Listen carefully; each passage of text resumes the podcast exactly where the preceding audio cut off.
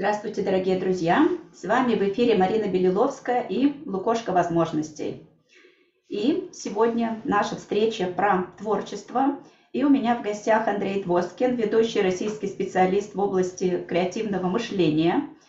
И э, наша тема сегодня про э, креативность как опору э, во времена неопределенности.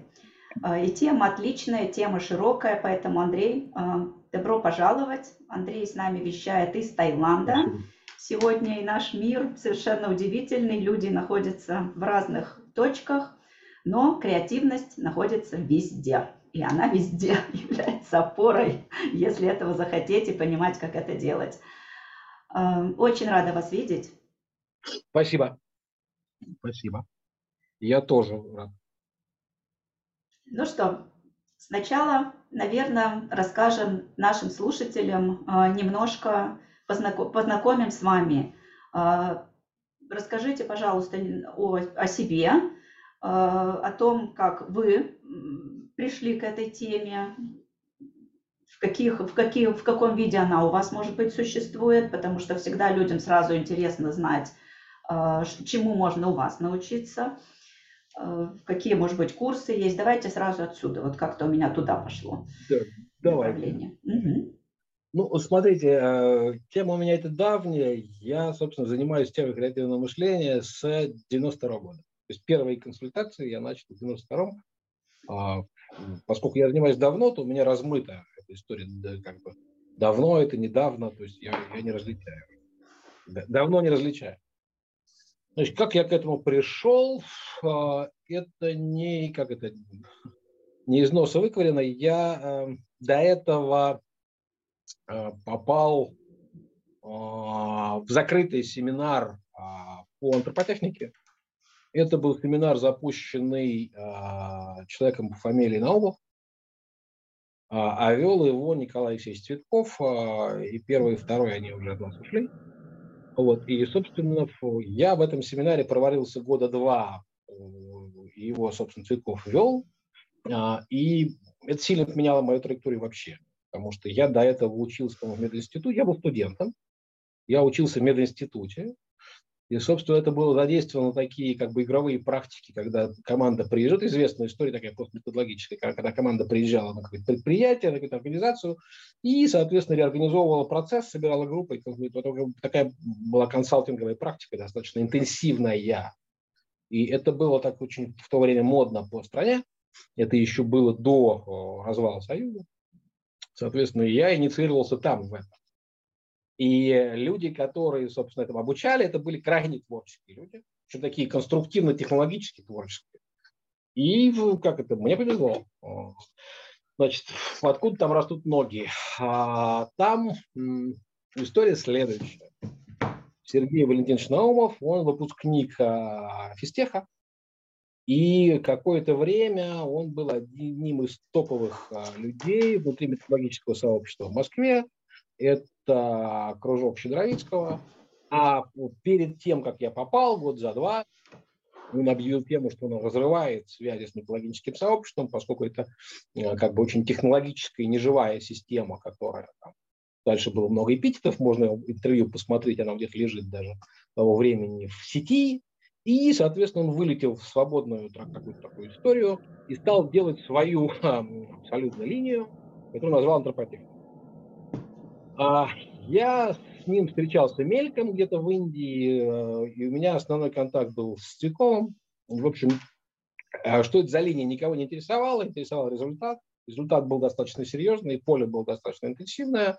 Когда я говорил с людьми, которые там крутились до этого, они мне все объясняют, что это традиция такая очень кулуарная, андеграундная, которая берет э, это, корень от э, линии Гурджиева. Вот. Подтвердить я это не могу, Соответственно, но как это, миф не опровергаю. Потому что, на мой взгляд, там очень много пересечений с тем, что я про Гружиева читал или знаю. Ну, соответственно, мне это уже и не важно. Собственно, вот, и с 92 года я собрал какой-то свой семинар совершенно на коленке, стал делать первые какие-то консалтинговые истории, собрал свою группу. А, диплома психологического у меня на то время еще не было. Я только-только думал, куда переводиться с меда. И случилось так, что у меня в семинар похаживали люди, поскольку это была общая тусовка, похаживали достаточно взрослые люди, которые занимались образованием таким инновационным. И я, в, мне было 20 с чем-то лет, я уже не помню сколько, ну можно посчитать по времени, немного лет. И я попал в ситуацию, когда мой товарищ, который был сильно старше, ему было сильно за полтос, он взял заказ на инновационный образовательный курс в КМГУ в Кемерово, непосредственно договорившись с ректором Гершбориным, который, собственно, был ректором Кемеровского университета, про то, что приедет московская группа преподавателей и, собственно, проведет им курс э, платный, потому что они делали первое платное образование в Кемерово. Это был курс психология поведения, психология массового поведения и психология рекламы и политического действия. И, соответственно, я влетел еще не имея диплома на частного преподавателя на этом курсе. И мы этот курс вели 4 года для группы. Там была группа 28 человек. В основном это были люди из администрации. Это были жены и любовницы мест, местных, а, как бы, местной администрации, местных бандитов. В общем, такая была как бы, местная кемеровская элита. Да? И, собственно, за 4 года, пока мы там, мы, мы наезжали такими сессиями по 2,5 месяца, давали им задания, очень сильно их прокручивали через игровые форматы, потом давали задания, уезжали, приезжали, значит, устраивали им экзамен, соответственно, давали следующую сессию, и так вот катались Москва, Кемерово. Значит, все местные университетские преподаватели нас люто ненавидели, потому что они получали зарплату в, уни... как бы в университете, а нам платили отдельно по коммерческой ставке. Вот. Но после этого я понял, чем я буду заниматься точно. А вот, и, собственно, дальше просто продолжил ситуацию а, частного консалтинга, потом меня пригласили в консалтинговую группу Прирава ИС, а, и я был в консалтинговой группе Прирава ИС, процессе этого я нашел какой-то университет социальной психологии, который был на Выхина, полузаочно закончил психологию, получил диплом. Ну, вот в этом смысле я больше преподавал, чем учился. Вот. Вот такая у меня история. А после этого через я, у меня было несколько образовательных организаций, которые я открывал. В процессе обучения у меня была кафедра системного анализа, которые мы с товарищем открыли и консультировали людей из нефтегазовой отрасли и зарабатывали неплохие деньги в, в конце 90-х, начало 2000-х. А после этого мой товарищ не смог дальше вести тему, потому что, а, получая заказы на образование нефтяников, нужно было ездить в нефтеюганские нефти... Сейчас а, скажу, первый был город Нефтеюганск, второй Нижневартовск, и бухать с ними в бане. Вот, и он не смог. И мы закрыли эту контору, потому что я понял, что он просто сопьется. Ну, то есть я вообще не про это, а он был такой очень активный, бодрый, человек, который еврейский парень, который закончил курс а, режиссуры у Славьева. И, собственно, мы на этом разошлись, и я открыл лабораторию по анализу рынка и по стратегиям продвижения. То есть я как бы, стал заниматься стратегиями. А, тоже достаточно, она у меня проработала долго, наверное, лет шесть. А, я ее вел, После этого у меня случилось где-то, наверное, году в 98-м первый раз уехал в Индию. У меня пошла тема такого интереса к а, всяким восточным учениям и прочее. Достаточно глубокие были как бы темы, я там много с кем встречался, взаимодействовал, что-то практиковал и так далее. А после этого контору я закрыл и, собственно, сделал проект «Креократия», собственно, по развитию уже творческого мышления, который был технологически уже оснащен. То есть это была не просто такая консалтинговая тусовка, а там была какая-то, был какой-то концепт и методология. Ну, собственно, вот. И с тех пор эта история такая, как формализованный метод уже идет. Меня он регулярно достает, потому что я регулярно выгорая, ну, как бы условно выгорая, не надоедает просто как бы работать э, горящей головой, поэтому я ищу какие-нибудь, э, как это, новые истории засовываю туда как бы лицо, интересуюсь и так далее. Крайне это нахожу, но если нахожу, сразу как бы начинаю использовать и как бы честно иду обучаться, то есть до сих пор еще где-то можно как бы что-нибудь такое новое зацепить. Чем дальше ты практикуешь и консультируешь, тем ты понимаешь, что э, меньше, меньше, меньше меньше остается интересных контекстов. Вот последний интересный контекст, который, ну как у меня, я с ним столкнулся лет, наверное, больше 10 лет назад, это, конечно, расстановка Хеллингера. И я честно, как только мне все клиенты стали приходить морочные головы установками, сначала отмахивался, сильно так отбрыкивался, а потом понял, что этого не отмахнуться, и пошел просто сразу задаваться, учиться к Бурняшеву на курс по организационным установкам, который закончил. Собственно, откуда вот эти контакты, с, например, с, с Олей Кавера, еще с рядом людей. Это, собственно, через КСР, через Михаила Бурняшева. по которому мы все остановки заканчиваем. Вот расстановки я как бы практиковал какое-то время ради интереса, сейчас не практикую, потому что это либо своим методом занимаюсь, либо этим, но какие-то как бы элементы оттуда, конечно, использую, и концепт э, системных порядков Хеллингера меня сильно устраивает и резонирует, потому что я думаю, что это, конечно, нужно Нобелевку давать, потому что такие внутренние вещи вот так вот за короткое время артикулировать и выносить вовне, это серьезный такой эволюционный шаг. Если коротко, то вот так. Не знаю, коротко я уложился. Уложился, уложился. Короче, Обожаю на коленочной истории. Да, ну багаж очень интересный, путь очень интересный. Угу. Упомянув, э, вы упомянули Ольгу, э, Лукошка является информационным партнером конференции. И конференции мы здесь периодически анонсируем. И в частности, 1-4 декабря будет очередная конференция, очень красиво названная «Ткань новой жизни». И Андрей э, и я, кстати говоря, мы там будем оба выступать э, со своими темами, поэтому добро пожаловать, регистрация уже вовсю идет, и все ссылки будут э, под этим видео, так же как ссылки на э, телеграм-канал Андрея. Итак, переходя к основному контенту, давайте, может быть, поговорим о каких-то Э, в креативность не так просто попасть, э, сразу же в нее прыгнуть невозможно. И, как правило, всегда есть какие-то этапы. Я не знаю, может быть, вы это опровергнете, может, кто-то сразу же рождается в творческой семье и, э, видя перед собой пример творческих родителей, из годика начиная создавать творческие конструкции, может быть, они туда попадают сразу, вот, а может быть, есть какие-то циклы развития. То есть Расскажите, пожалуйста, как вы считаете, вот это вот происходит, все движение а, творчества? Смотрите, я придерживаюсь постулата о том, что в э, эволюции сознания циклический процесс. А, у меня про это есть много-много записанных семинаров, а, как это, до 90, до 90 года, после 90 года, после 2000-го, они где-то лежат в доступе, плюс я регулярно эти модели, конечно, в, в тематических семинарах, которые веду, использую.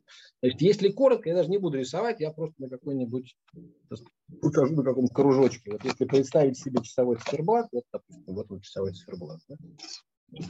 возьму что-нибудь приличное, чтобы показывать ручкой, например. Вот, вот часовой циферблат, вот здесь 12, здесь 6, здесь 3, здесь 9. То есть он делится на 4 части.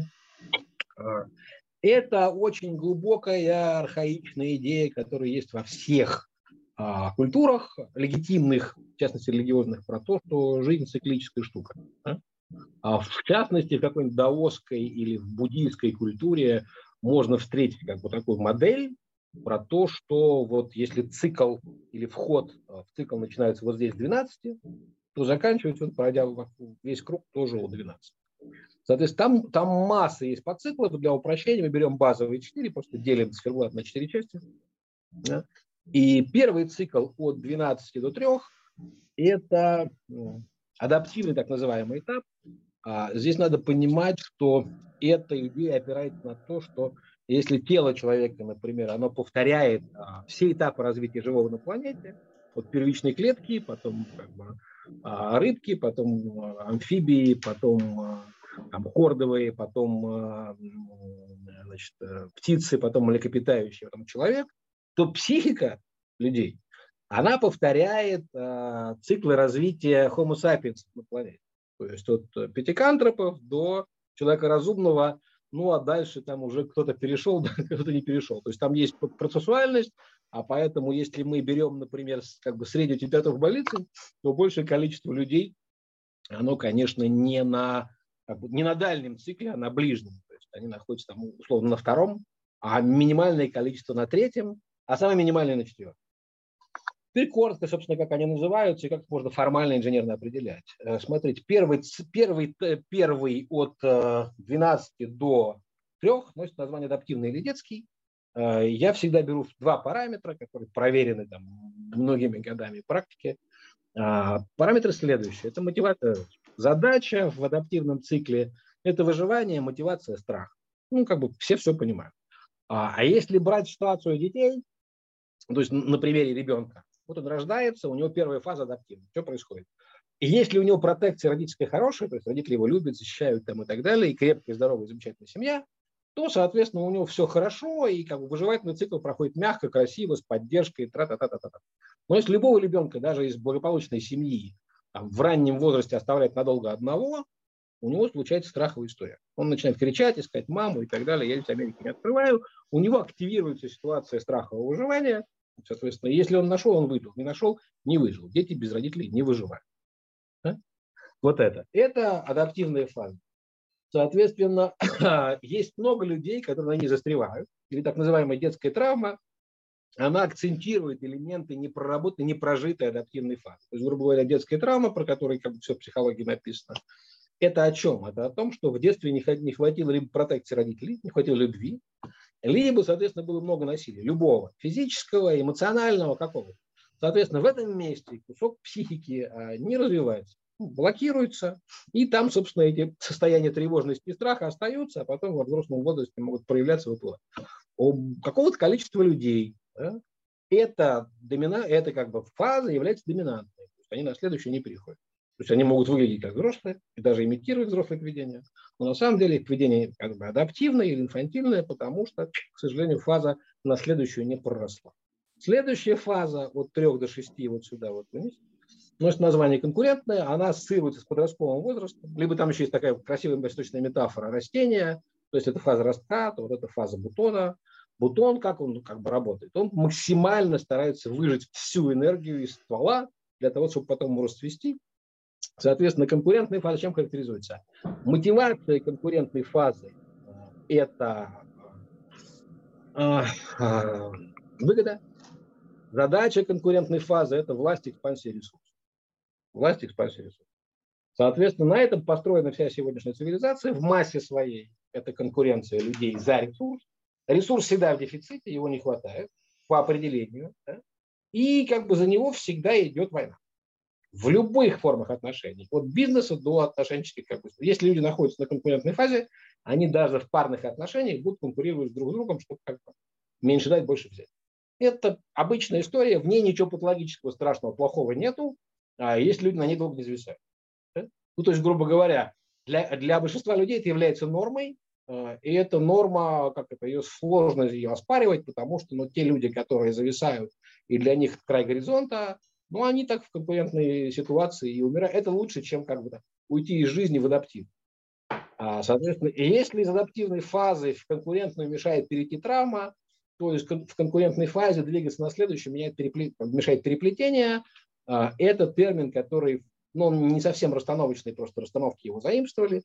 Переплетение, когда люди не различают собственные мотивации, собственные желания, собственный смысл от чужих. Обычная история, все через это проходят, кто-то пробивается на следующую фазу, кто-то остается с чужими навязанными смыслами, ну, условно навязанными, да? потому что сначала нужно обязательно в квадратном режиме брать чужие смыслы, чужие эмоции, это нормально. Ну, как это, есть шанс перейти на следующую фазу у кого-то, у кого-то нет. Говорить здесь про норму или не про норму бессмысленно, потому что если люди как бы живут, и у них этот горизонт, они мыслят, действуют, и все их стратегии поведения ориентированы на конкурентную фазу. Следующая фаза 6 до 9 носит, собственно, название креативная. И переход вот этот через шестерку снизу, это самый важный переход в жизни. Соответственно, это предполагает, что в креативной доминанте мотивация меняется радикально. Мотивация выгоды, алчности, жадности выгоды меняется на мотивацию вдохновения, а задача с мотивацией, э, а задача, собственно, с ситуацией там, власти, экспансии, ресурсов меняется на задачу формирования нового. Эту ситуацию нельзя сделать волево. То есть туда можно инициироваться и туда попасть. Если первые две фазы предполагают, что выйти из первой, это нужно проработать детский травм как-то. Да? А есть масса в культурах разных ритуалов, техник, э, субкультурных практик и так далее, которые, например, страх переводят, я не знаю, там, в азарт или в риск. Да? Потому что основная ситуация, чем отличается поведение в конкурентной фазе адаптивной, здесь риск. Да? Если человек не рискует, он в адаптивной фазе. Но понятно, что в зависимости от того, где он на конкурентной находится, уровень риска разный. Но всегда идея риска – это идея конкурента. То есть если человек умеет рисковать, да, соответственно, даже в маленькой дозе, то он перешел в конкурентную фазу. Если он рисковать не умеет, то у него страховая динамика доминирует. Вот здесь другая история. Здесь либо человек понимает, ощущает и может создавать условия для вдохновения, соответственно, либо не может, или, собственно, имитирует э, как это, а, выгоду вдохновения, то есть подделывает историю, потому что рассказывает про то, что творчество очень модно, красиво и так далее. Но здесь меньшее количество людей, и здесь переход выглядит по-другому. Первое, что нужно, чтобы перейти с, через шестерку, э, с конкурентной фазы на креативную, нужно первое, чтобы э, удельный вес психики, травматического опыта или переплетений был не, как это, не контрольного пакета. То есть меньше 50%, ну, условно, там, там есть отдельные техники вычисления, я сейчас про них говорить не буду, но чтобы это было не критично. То есть, чтобы травмы и переплетения были не критичны. Это первое. Третье. Нужно обязательно, чтобы в поле, в окружающем пространстве были люди, которые живут в какой-то сфере в креативной фазе. Тогда происходит инициация. Она происходит прямым образом. Люди, которые знакомы с установками, понимают, что это такое. В этом смысле это вы заражаетесь полем. Любая ситуация какой-то инициации, конечно, заражение полем. И плохое, и плохая инициация, и хорошая – это заражение поля. То есть ваши поля смешиваются, и частоты в полях начинают воспроизводить форму поведения того, собственно, кто вас заразил. Да? В этом смысле вот здесь заражение происходит строго иерархически, а вот здесь заражение происходит не иерархически. Оно происходит в этом смысле как э, ситуация интереса, вдохновения, чего-нибудь такого, как у детей, которые вот чем-то заинтересовались. Вот эта история. И, собственно, а, креативность устроена вот так. Это другой тип мотивации, другой тип задач. Это не значит, что одного здорового взрослого человека обязательно на 100% у него вот этот план. А он в разных сферах может жить в разных доминантах. Например, там, я не знаю, в семейной жизни он может быть каким-нибудь, э, там, я не знаю, зависимым, да, которого, там, я не знаю, жена гоняет сковородку. Или наоборот, может быть, подавленная женщина, которая держится за мужика, который, значит, финансово обеспечивает. Вот это все истории, которые везде всю жизнь все с ними на консультации. Это одна история. Например, в бизнесе он может быть каким-нибудь сильно конкурентным, а в каком-нибудь э, хобби, как обычно бывает, а в хобби у него креативный а важно, что для креативности, чтобы была какая-нибудь сфера, где креативная доминанта, например, хобби. Тогда люди чувствуют, у, него есть, у них есть талонное состояние да, этой сферы, которое они могут перекидывать на другие сферы. Если талонного состояния нету, в этом смысле передать это состояние в другие сферы практически невозможно. Поэтому, соответственно, все ситуации, которыми люди занимают от избыточности и как бы увлеченности, они предполагают эталонное состояние с креативной доминантой, которое дальше можно да, распаковывать и переносить, например, на бизнес или на отношения, ну, на какие-то другие факторы. Но, а, значит, в чем здесь а, особенность с 6 до 9? Это не финальная фаза, Нефинальная фаза – это значит, что и следующая, от 9 до 12, она сложная, и про нее сложно говорить, потому что она называется фаза мистическая или фаза ухода. И это фаза, которая предполагает, что люди что-то новое в мир уже сделали, своим цветом расцвели, только тогда возможен переход на следующую фазу. Все разговоры про духовность, про духовный путь и так далее, это все апелляции к этой фазе. Но для людей, которые находятся на креативной, это все лапша на уши по одной простой причине, потому что пока там пятый класс не перешел, а шестой и седьмой для тебя полная эзотерика, в общем, мифология. Да? А, поэтому, ну, как бы, эта фаза мной не обсуждается, это отдельные темы, там и занимаются как другие люди. И если они легитимно занимаются, значит, у них за спиной есть какие-то креативные продукты точно. То есть они что-то сделали в какой-то сфере. Тогда их туда перебрасывают. И там отдельные правила. А вот этой фазой я занимаюсь прямую, в частности, я занимаюсь переводом людей, которые допетрили из конкурентной креативную, как на следующий эволюционный шаг. И там происходит очень много изменений личностных. Это не терапия, я так ее не маркирую ни разу, потому что это не фиксация каких-то проблемных зон, это идея а, сдвижки глобальной бессознательной доминанты вот сюда. Тогда проблемные ситуации при переходе исчезают автоматически. То есть, понятная логика. Да? То есть если да. человек эволюционно двинулся вот сюда, то масса ситуаций, которые можно, можно прорабатывать целево и правильно, и эффективно, но долго в каких-то там историях предыдущих, они здесь просто перестают работать. То есть в этом смысле настолько меняется внутренняя структура и оптика, что они просто с поля пропадают. Вот это. Это если коротко про, про эту схему вот на этой пробке. А, да, очень-очень понятно и интересно, да, благодарю. Да, угу. техник там много разных. Я регулярно наблюдаю небольшое количество людей, которые проводят такого рода инициативные практики. Я, в принципе, так пристально понимаю, кто, кто где в этой теме сидит. А, соответственно, на мой взгляд, этого немного. Институций таких нет на сегодня. Это всегда частная инициатива, как ашрама в Индии. Вот есть персонаж, который дозрел. Вокруг него формируется сообщество, там люди инициируются, потом он помер, все рассосал. Инициации пока нет по одной простой причине, потому что людей, которые могут инициировать, мало. Это означает, что если это брать как видовую динамику, вид не очень взрослый. Ну, условно, это такая серьезная позиция, так заявлять. В принципе, скорее всего, вид не очень взрослый, он молодой, поэтому пока вся драма развития, она происходит вот здесь, на конкурентной фазе. Ну, что мы наблюдаем вокруг? И, соответственно, дальше вопрос стратегии, как, как люди с этим обращаются и как они, собственно, различают собственную конкурентную динамику от креативных. И это, собственно, и выстраивает личную стратегию и траекторию развития и эволюции. Вот это. Ну, наверное, вот. Я могу долго про это говорить, поэтому... Нет, очень понятно, очень понятно, да. У меня много вопросов в связи с этим возникло по ходу. И хочу немножко обобщить для, э, ну вот как бы я не, не, не глубоко как бы вот в этой теме структуризации, да, вот что я поняла. То есть э, для того, чтобы э, каким-то образом, мы же говорим про креативность как ресурс, да, для того, чтобы этот ресурс который ограничен, добавлять в свою жизнь, скажем так, или развивать его, это зависит от базовой мотивации, да? То есть э, ты должен все равно пройти какой-то цикл, да, если ты на периоде выживания, у тебя травмы, понятно, что ты не можешь перейти, э, допустим, ты перешел на следующую фразу, допустим, э, фазу, допустим, ты готов, ты попал на какое-то собрание, да, где вот творческие люди, ты заразился, как вы здорово сказали, поле тебя инфицировало, ты заразился этим э, микробом вдохновения, скажем так. Да, да. Да? И дальше, э, я так понимаю, что нужно для себя каким-то образом начинать искать мотивации, где есть вдохновение. Вот вы упомянули про то, что очень часто история, когда, например, человек на скучной работе работает, да, Э, но у него есть какое-то хобби, вот в котором он вот в этой фазе креативной.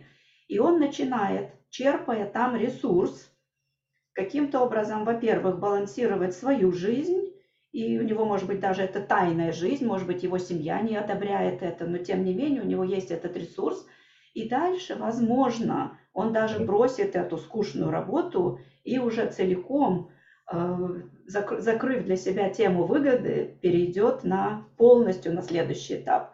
Но это как я себе представляю в упрощенном варианте.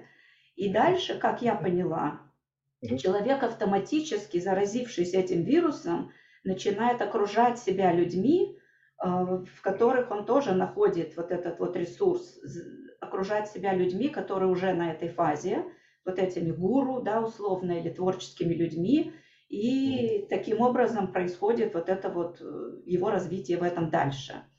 Правильно я понимаю? А, смотрите, на мой взгляд, как, мой опыт работы с клиентами какого-то времени говорит, что здесь есть две классические ошибки, которые делают практически все. Это ошибки формального мышления. Ситуация первая. Если мы называем ресурс креативный, в смысле креативность ресурсом, мы смотрим из конкурентных факторов. Если мы смотрим из конкурентной фазы, мы хотим вдохновение превратить в выгоду. И это сразу ошибка.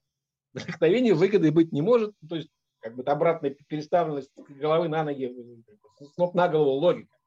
Это первая история. История вторая.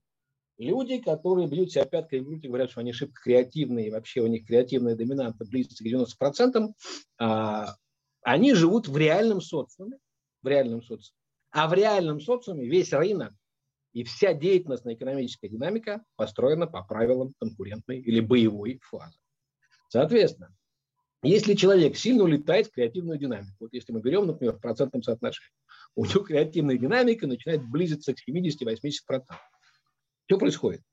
Ну, как бы, ему часто маркируют шизофрению всякую, либо отстегнутость от реальности, и вообще нужно сбивать палкой. Даже если он гипергениальный, а он очень хреново адаптирован к социальным рамкам. Поэтому для больших творческих людей, у которых есть реально креативная доминанта, значит, какая, какое здесь лечение? Если креативная доминанта стремится сильно, за, условно говоря, за 50%, за контрольный пакет, нужно искусственно выстраивать себе конкурентную доминанту, ее удерживать, чтобы крышей не поехать и чтобы окончательно не индустриализироваться. То есть нужно продукт или то, что ты делаешь, что все это делается в рамках социума для людей, заворачивать фантики конкурентной доминанты. Да? Поэтому, например, как это, маленький профессиональный лайфхак. Когда мне интересна тема какая-то, которая 95% аудитории вообще нахрен не упала, она неинтересна совсем, я ее заворачиваю либо в фантик отношений, либо в фантик ресурсов, либо в фантик чего-нибудь. И в этом фантике уже ее проталкиваю людям, которые говорят, а, вот как. Потому что в других фантиках они не привыкли есть и брать чего-нибудь. То есть у них нет такой опции, она у них не выросла. Если они там где-то на какой-то части конкурентной фазы, они вроде готовы перейти, но а без фантика они не могут различить, что там происходит. Вот это. И, и это важная ситуация. В этом смысле отлетать в креативную динамику далеко, забивая на социальное окружение, это означает, что первое, у вас будет как бы с точки зрения конкурентной фазы дофига ресурса, но его невозможно будет ни во что конвертировать. Да? Это как я, я, я знаю очень многих людей, которые как бы попадают в, креатив, в креативную динамику каким-то странным способом, например, да? что они могут делать, если у них нет, например, навыка конвертации. Он может ходить людей обнимать или говорить, что он своей энергией всех питает. Такие совсем примитивные вещи, которые не предполагают технического оснащения никакого. И я таких экстрасенсов знаю вагон и маленькую тележку, которые потом очень обижены на мир, потому что мир как бы, ну, это, конечно, хорошо, но мир не может за это ни заплатить, ни социально адаптировать, ничего. Поэтому идея социальной адаптации в ориентации на среду, в которой ты сейчас находишься, где живые люди, которые там в другой фазе, у них такого нет, это всегда ситуация мастерства. То есть вы можете, либо это вы можете переводить в частичную форму ресурса, который ресурс в конкурентной фазе, либо не можете. Тогда вы великие юродивые, которые нужно палками сбивать, либо уходите в горы. И там сидите. Зачем вам это все? Да? И в этом как бы тонкость а, и важность. В этом смысле, если вы а, социально адаптированный персонаж, желанием приносить какую-то пользу окружающим, то ищите обертки из конкурентной фазы, в которой вы оборачиваете свой конкурентный продукт. И тогда заряд этого конкурентного продукта будет в, как бы в, э, в этом продукте. Тогда он будет. Тогда это инициирующий продукт. То есть люди его берут и пш, получают заряд. А в противном случае они не могут, им нечем взять. То есть у них Понятно. Нет. Очень классное вы объяснение. Делаете, вы не делаете им бралку, им нечем зацепить этот продукт, и вы пролетаете. То есть какие-нибудь а, там пару-тройку таких же улетевших ченнелеров к вам могут зацепиться, ну и будете вариться между собой на кухне. Ну, тоже вариант, но это выбор. Либо тогда технологически оснащайте. То есть смотрите, как выстраиваются обертки, вы минимальный маркетинг, который не унесет вас обратно на, на 60% конкурентных факторов, это тоже бывает. Я знаю массу людей, которых, как это, которые как бы не вынесли ситуацию маркетинга, они начали его строить, забыли уже про содержание, забыли про креативность и начали, собственно, гнать вот эту историю, как бы торговать всем этим фуфлом, который только обертка что на рынке и происходит. Там 80% обертки, ну и, собственно, ну, ну и что? Да? Люди же покупают, что-то там они от этого получают. И в этом мастерство и есть. То есть, чтобы в этой обертке креативность была, как это, больше как контрольный пакет, больше 51%. Тогда это серьезный продукт, который работает очень сильно, он имеет максимальный эффект, и он имеет инициирующую составляющую. То есть люди через него сдвигаются эволюционно по тыку. Либо это просто рынок, когда люди друг другу гоняют какие-то ресурсы и за ресурс воюют. Ну, тоже нормально, но другой факт.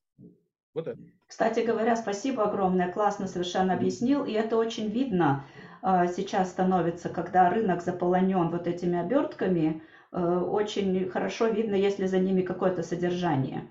Вот, э, но не сразу, к ну, сожалению. Кому-то видно, а кому-то не видно кому-то не видно и приходится тратить много денег, чтобы добраться до содержания. У нас здесь комментарий от э, Лизы Деревякиной. Андрей, спасибо вам огромное за ваш труд и прекрасное доступное объяснение всего с больших букв. Прошла вашу книгу у Михаила Спектра, э, и все, пазл сложился. Вот это просто комментарий, видите, пазл сложился. Здорово. Да, спасибо, Лиза, за комментарий. Она и писалась, чтобы кто-то ее мог прочитать до конца. Таких немного. Скажу сразу. Ну, видите, приятная, приятный комментарий. Да. По поводу развития да, э, креативного мышления, я так понимаю, что э, у вас есть такой э, креативный коучинг, да, и те, термин, который изобретен вами, да, креократия, очень красивый такой. Что, что ну, такое? Самопроизвольные, потому что когда ты занимаешься какой-то темой, эти названия, они производятся сами. То есть никто специально не изобретал, просто пока ну, это, ну, оно оформляется автоматом. И... Это, собственно, про, это про креативную доминанту сознания, поэтому креократия. То есть креативная это, это креативная, а кратия это власть. Это когда власть не адаптивная доминанта, не конкурентная, а креативная. Вот. И, и здесь важно что понимать. Я ни в коем случае не, не выступаю, что это шаг развития, это промежуточная фаза. То есть есть следующее. Зависнуть можно и на креативной фазе, и это не есть гуд. Я знаю людей, которые зависят на креативной фазе, думают, что они боги, что они разговаривают а, со звездами. И так. Я сам регулярно так думаю. Да? Но это ошибка. Есть следующая фаза, я это хорошо знаю, вижу, и эта фаза не последняя. То есть э, соблазн на ней зависит очень большой. Это правда. Для тех людей, которые там да, в ней сильно сидят и как бы что-то там делают, надо понимать, что есть куда дальше, это не предел горизонта. Это правда. И занимаясь креативным коучингом, да, который э, вы ведете, так скажем. А, в связи с этим несколько вопросов. А, во-первых, каким-то образом вы проводите какое-то интервью для человека, да, потому что я так понимаю, что с адаптивной фазы сразу он туда никак не прыгнет, наверное, даже при всем искусстве. Вот, а может быть прыгнет, не знаю, это сейчас вы нам скажете. И готовясь к этому интервью, я видела, что Э, вы опираетесь на, исследовав огромное количество материала, я только могу представить, какое вы количество материала перелопатили, у вас есть э, понятие ключей, да, так называемых, то есть у вас их много там, но говорите вы о том, что хватает и какого-то количества, там, 11 или 12. Вот что это за ключи, и может быть хотя бы какой-то один э, пример, э, ну, один Такой пример практически. я привел, потому что эта вот модель цикла развития сознания – это ключ. То есть если его сильно питать, он, он много чего в голове сдвинет. Это такое, это галопом по Европам я обычно ввожу его там больше часа, часа два, наверное, если подробно. Значит, что такое? А, смотрите, а, я, наверное, буду апеллировать очень мало текстов в русскоязычной культуре, а, которые полуакадемические, полу такие популярные, которые отражают ситуацию развития динамики сознания, такой антропологический. Один из текстов, который я считаю вообще вышаг, ну, и я человек изощренный, потому что я в свое время, то есть я вышел из интеллектуальной тусовки, я понимаю, что в этом есть плюс и в этом есть минус. То есть я его прочесть могу, большее количество моих клиентов и коллег его не могут прочитать до конца, так же, как мою книжку не могут прочитать до конца. Вот. А, и этот текст Пилипенко, был такой антрополог, культуролог Пилипенко, он называется «Контрреволюция». Это гениальный текст. Я, я особо его не пиарю, потому что ну, как бы он не всем может быть воспринят, где а, описывается ситуация эволюции сознания через культурологический. Э, как это? Э, я сильно интересуюсь разной развивающей психотерапией и текстами, которые есть вот в фарватере значит, психотерапии, например. А из того, что я читал, есть Хеллингер замечательный, да? и есть Пилипенко. Хеллингер знают все, Пилипенко не знает практически никто. А если найдете, у него есть сайт Пилипенко, называется «Текст контрреволюции». Почитайте, просто почитайте. Я думаю, что как бы, прочтение этого текста сэкономит вам годы психотерапии, а, потому что м- я просто короткий такой отрывок из него скажу. А, идеи развития сознания через а, культурные такие локусы. И это очень глубокая идея, потому что то сознание, которое мы сегодня считаем как бы такой европейской нормой, этому типу сознания, ну, несколько сотен лет. А, это так называемое логоцентрическое сознание, которое сформировалось с приходом семи культурно-религиозных традиций, которые все базируются на базовых текстах. И сознание образное мифологическое медленно, медленно, ползком а, реформировалось в логоцентричество. То есть сегодняшние люди, которые живут в постхристианской культуре, даже если они не христиане, они обладают логоцентрическим сознанием. То есть их процессы, они кодированы а, в логиках и текстах. Под этим лежит более архаичный пласт миф, мифологического сознания, где только образы эмоциональные переживания. Они друг друга прошивают. Есть люди, у которых, несмотря на то, что 3000 лет уже в логоцентрической культуре, логоцентрический слой не очень большой. Его еще называют как бы неокортикальным слоем. Вот эта вся история с тремя умами, которая сейчас она такая модная, она вся абсолютно правильная. Значит, это, собственно, о чем? Это о том, что а, есть субкультуры, где можно аккумулировать заряд логоцентрический в емкие, емкие, емкие контуры. Так называемые мыслительные модели или логоцентрический ключ. Что такое логоцентрический ключ? Это когда все возможные варианты логик, которые есть в обыденном сознании, упакованы в очень емкие формы. Если их инициатически передавать, то есть там есть смысловой слой, есть энергетический то они всасывают все разрозненное вот так, в виде бардака содержание, которое есть в сознании бессознательном среднего человека. Прямо они, его перелопачивают, организуют и укладывают в порядок. Так как Херингер, который расписал свои порядки, это тоже ключи. Потому что никаких а, порядков без логоцентрики Херингера не будет работать. Порядки Херингера это, это мыслительные ключи, взяв в голову которые, дальше можно организовывать поведение и энергию в поле. А Соответственно, вот у меня есть маленький набор, я их собирал достаточно долго, маленький набор, который как бы, его хватает для того, чтобы сильно реорганизовать собственную жизнь в сторону эволюционной динамики, если там не сильно большой груз, э, ну, скажем так, травм, с переплетениями и прочее. Да? А сильно большой груз травм, конечно, мешает их воспринимать. И люди с адаптивной серьезной доминантой практически ко мне никогда не попадали. У меня за все время практики, я буквально помню трех человек, у которых точно была адаптивная доминанта, даже не конкурентная. И это все были женщины. Мужчин с адаптивной доминантой я на своих курсах не видел.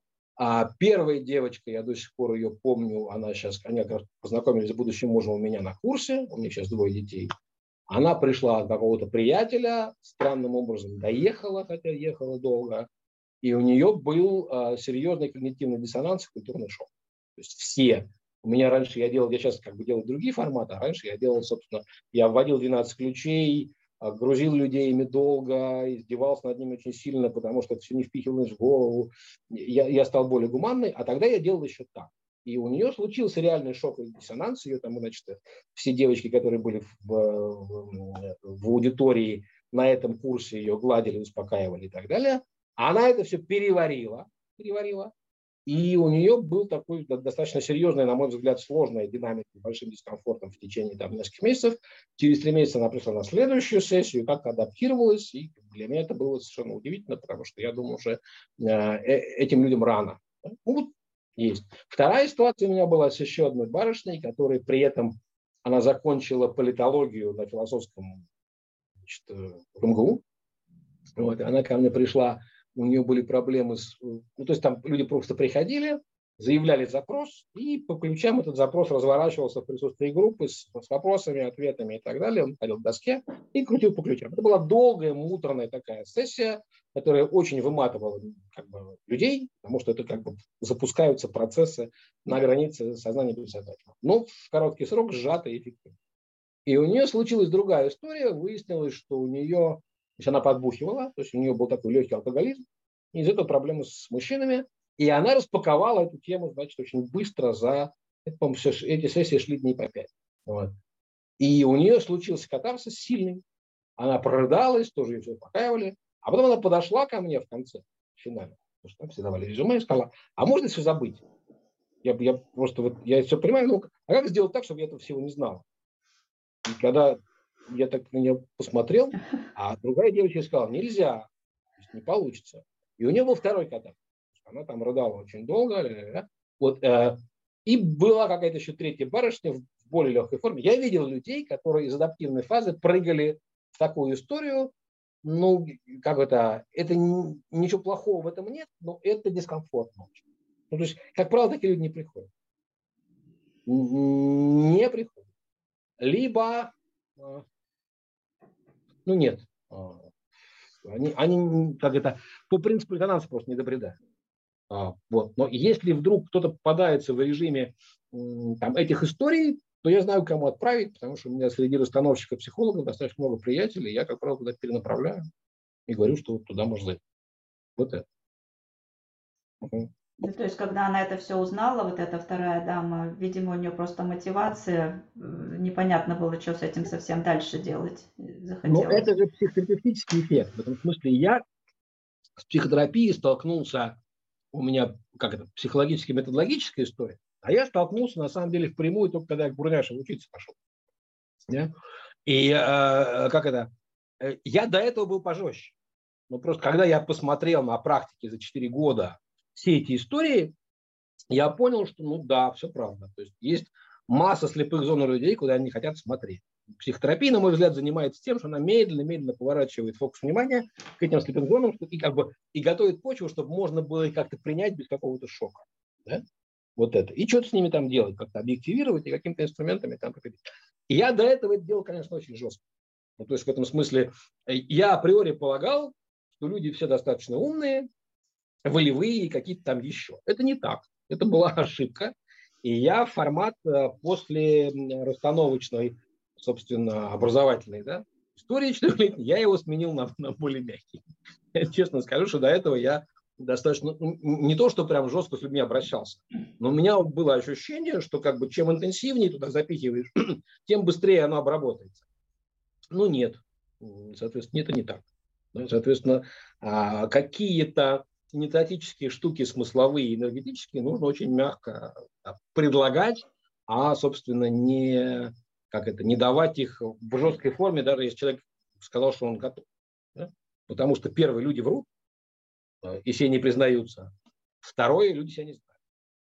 Большинство людей, конечно, врет себе. И, конечно, у них про себя сложные представления, масса мифов, и они себя нифига не объективно оценивают. Это реальность. Ну, вот она такая. Спасибо огромное, безумно интересно. А, и чтобы нам каким-то образом идти к завершению такой нашей темы и приблизиться к названию нашей сегодняшней встречи, да, креативность как ресурс, может быть, какие рекомендации можно дать нашим слушателям, а, которые, допустим, чувствуют в себе вот эту вот готовность к этой инициации, скажем так, перейти в креативную фазу, или, может быть, они уже каким-то образом чувствуют, что их контрольный пакет, как вы назвали, приближается к тому, чтобы там находиться, может быть, как ускорить этот процесс, или как создать такое поле, чтобы дойти до результата, или, ну, вот, ну, вот первое, какие советы? Угу. Я, конечно, сейчас скажу, что у меня будет курс, а, но он пошире, чем просто креатив он будет сейчас в декабре, и он будет двух, в двух форматах. Будет первый такт, будет второй такт. А первый такт будет, скорее всего, нет, наверное, после, после Нового года. Я думаю, что он будет после Нового года, это будет адаптация к будущему. Там будет много про это вообще и про режим адаптации, такой сверхадаптации креативной к ситуации, которая сейчас формируется, а она непростая, потому что исторически это очень важный перекресток в силу того, что сознание начинает разветвляться на разные динамики прямо у вида Homo sapiens, оно начинает разветвляться на разные динамики. Это, это не я придумал, не моя шизофрения, я просто как бы как согласен а, с, с, как бы с этой аналитической выгодой. Вот я ее знаю у многих там, каких-то аналитиков, у некоторых, на мой взгляд, которые там на переднем фронте да, тему стоят. И я голосую за то, что да, это правда. И я как бы в ориентации на это делаю курс, где будет в том числе а, такой пакет практик, и пакет заданий, которые позволяют туда зайти. И это первая история. А история вторая. У меня есть консалтинговая практика индивидуальная, но это сильно не для всех. И если вдруг люди резонируют и что-то подозревают, что они могут, ко мне прийти, ну, welcome, можно мне написать, там, телеграм-канал будет выложен, туда можно написать, предварительно поговорив, списаться, мы выясним, как готово, не готово. И дальше консалтинговая практика есть, нескольких людей а, я веду как бы по у меня есть клиенты, которые я веду по несколько лет, не потому что у них большие проблемы, а потому что у них большие результаты. Это правда. У меня есть в этом смысле, у меня сейчас два формата. индивидуальных. Это просто индивидуальные консультации, которые там, ну, а дальше посмотрим. И у меня есть формат 3 месяца, 6 месяцев, 9 месяцев, год. Это программные темы, которые я там этим программным темам как бы больше 10 лет, то есть я их 10 лет разрабатывал и опробировал. У меня были достаточно сложные группы для апробации, где были, как сказать, а, реализованные деятельностно очень люди, все непростые, прям все серьезно непростые, и все с большим эго, и все серьезные проблемами и так далее. И поначалу я по глупости их собирал в группы, по глупости, потому что у меня половина ресурсов уходила просто на угошение их конкуренции друг с другом, а они все мерились просто так, что... Янские а битвы. Понял, да, а потом я понял, что не надо, надо просто их на индивидуальную сажать, и тогда как бы это будет эффективнее, потому что часть энергии не будет уходить просто на, раз, на разрул вот их конкуренции, поскольку они все такие там, замечательные. Вот и все. И вот этот формат я веду. И, соответственно, я регулярно провожу а, курсы разной тематики. У меня больше 10 лет я регулярно вел курсы по отношениям мужчина-женщина, такие инженерного характера, да, которые, собственно, показывают, как системно люди взаимодействуют. А может быть, я еще такой курс буду делать в феврале, пока не понимаю. Мне, честно говоря, сильно надоело эта, эта тема, потому что она, в общем-то, как-то... Я не могу там найти уже ничего нового, кроме, собственно, мистического фактора, который в каждой паре уникальный. А все остальные как бы, факторы и как это, схемы взаимодействия, на которых все стукаются, они настолько модельны, что прям, ну, как все, ты превращаешься в горящую голову и повторяешь все время. Вот. Хотя на консалтинг до сих пор люди с отношениями приходят, и что-то там да, происходит. Вот, поэтому первое будет, а, еще раз повторюсь, а, в начале января первый курс по адаптации, Потом будет второй курс, потому что я до сих пор начинаю как бы а, осваивать маркетинговую историю, и я его буду делать с такой с маркетинговой подачей, чтобы это не выглядело слишком пошло, я буду ее адаптировать э, к теме, а не наоборот, то есть чтобы была ситуация там хотя бы 60 на 40. То есть я не буду давать гарантии, как это у меня, у меня была первая история, э, как это, когда я взял прекрасного маркетолога, который делал мне курс, и на первый день на семинар пришло там 600 человек, и он тут же мне сделал, я, я ему просто скинул весь архив свой, с фотографиями, со старыми курсами, с видео и так далее. И, конечно же, вышла, вышел какой-то сайт замечательно оформленный, где на первой странице был я в обнимку с Далай-Ламой, а у меня есть такая фотография и где было написано, что я лучший ученик Далай-Ламы, который сейчас вам расскажет все секреты магических, значит, этих самых э, тибетских монахов. Я сказал, убирай срочно, это, это все срочно убирай, мы такой маркетинг вот. И я сейчас про проматываю понимаю, что, конечно, там нужно что-то такое как-то подслащивать пилюлю, но не до такой степени. Поэтому я сейчас с маркетингом экспериментирую, потому что, э, как это, дополнительно а, какие-то аудитории нужно крепить, потому что это, интересно, и люди могут э, что-то получать реально. Вот. Но баланс нужно удерживать самостоятельно, и все отдавать маркетологам нельзя, потому что иначе ты будешь выглядеть, как, я не знаю, как Филипп Киркоров. Ну, как вот, этим я сейчас занимаюсь. Через это можно зайти. Ну, то есть в этом смысле входы открыты. Если адрес телеграм-канала будет, туда можно написать. Там можно будет еще посмотреть куски там как раз маркетологи выкладывают куски из разных семинаров разных лет, и можно посмотреть, что резонирует, а потом зайти как бы на Zen-класс и посмотреть, какие семинары есть доступ к продаже или как бы в открытом доступе, и что-то с этим посмотреть. И можно мне отдельно написать как бы в режиме индивидуальной консультации, если кто-то как бы понимает, что это его тема и его есть вот. Спасибо огромное. Да, Пожалуйста. спасибо. Да, все будет. А, больше я вопросов. А, вот вижу, да. А, простите, пожалуйста, так как... Это Лиза опять пишет. Простите, пожалуйста, так как существует разность в часовых поясах, я просто хочу напомнить, что хотелось бы поработать с вами, Андрей. Просто запомните, пожалуйста, мою фамилию. Ну, я запомню, но лучше мне написать про это в телеграм-канал. Или да, Лиза, у нас будет э, опубликован канал, да, поэтому, пожалуйста, напишите. Вот, ну вот видите, человек готов, похоже. Замечательно, да. Андрей, спасибо огромное, просто реально получила удовольствие. Вот. И, и ресурс, ресурс в плане энергии, потому что всегда приятно, ну, очень сильно пошла энергия, и я вижу, я прям реально зарядилась. Ну, вот. Я понимаю, да, как это работает. Да, спасибо огромное. Успехов, да, успехов и хорошей вам зимовки на Таиланде. И пусть э, спасибо. развиваются все темы в новом ключе, в новом времени, во времена неопределенности. И творческим людям там есть место. Так что желаю вам новых вершин, новых разворотов. Спасибо. Вариантов, да. И с вами была Марина Белиловская и Андрей Двоскин. И мы еще раз э, с огромным удовольствием приглашаем вас на конференцию да, на, новой жизни. Я буду, по-моему, в первый день, 1 а, декабря, время, сейчас не могу сказать точно, но там же будет написано. Да, там будет написано, да, и с интересной темой. Как, помните сейчас? Там как раз будет адаптация к будущему. Адаптация к будущему. Угу. Да.